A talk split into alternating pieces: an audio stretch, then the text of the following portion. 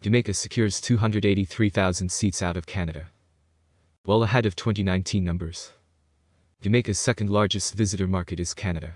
So far, we have been successful in commitments that will see the number of airline seats at a record 283,000 out of Canada to Jamaica this winter, 26,000 more seats than was recorded in 2019, pre-COVID-19 he announced this afternoon. These are from major travel partners such as Air Canada Vacations, WestJet, Transat and Sunwing.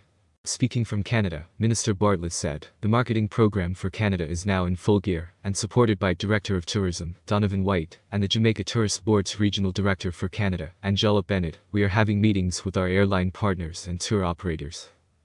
Mr. Bartlett's working visit to Canada with a number of senior tourism officials will see them engaged in a series of activities between various segments of the market that take in Toronto, Calgary, Winnipeg, Montreal, and Ottawa, and, he has reported, we are satisfied that the market has bounced back post-COVID.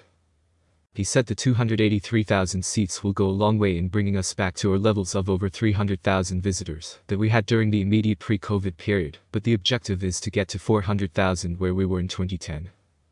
The visit is also being used to launch the JTB's new comeback campaign, and Minister Bartlett contends that with added inventory coming in Jamaica, and a new thrust in terms of the quality product and recognition of the value proposition that Jamaica offers, we are optimistic that in 2023-24, we will see a full recovery of the Canadian market to the levels that we were in the best of times in 2010.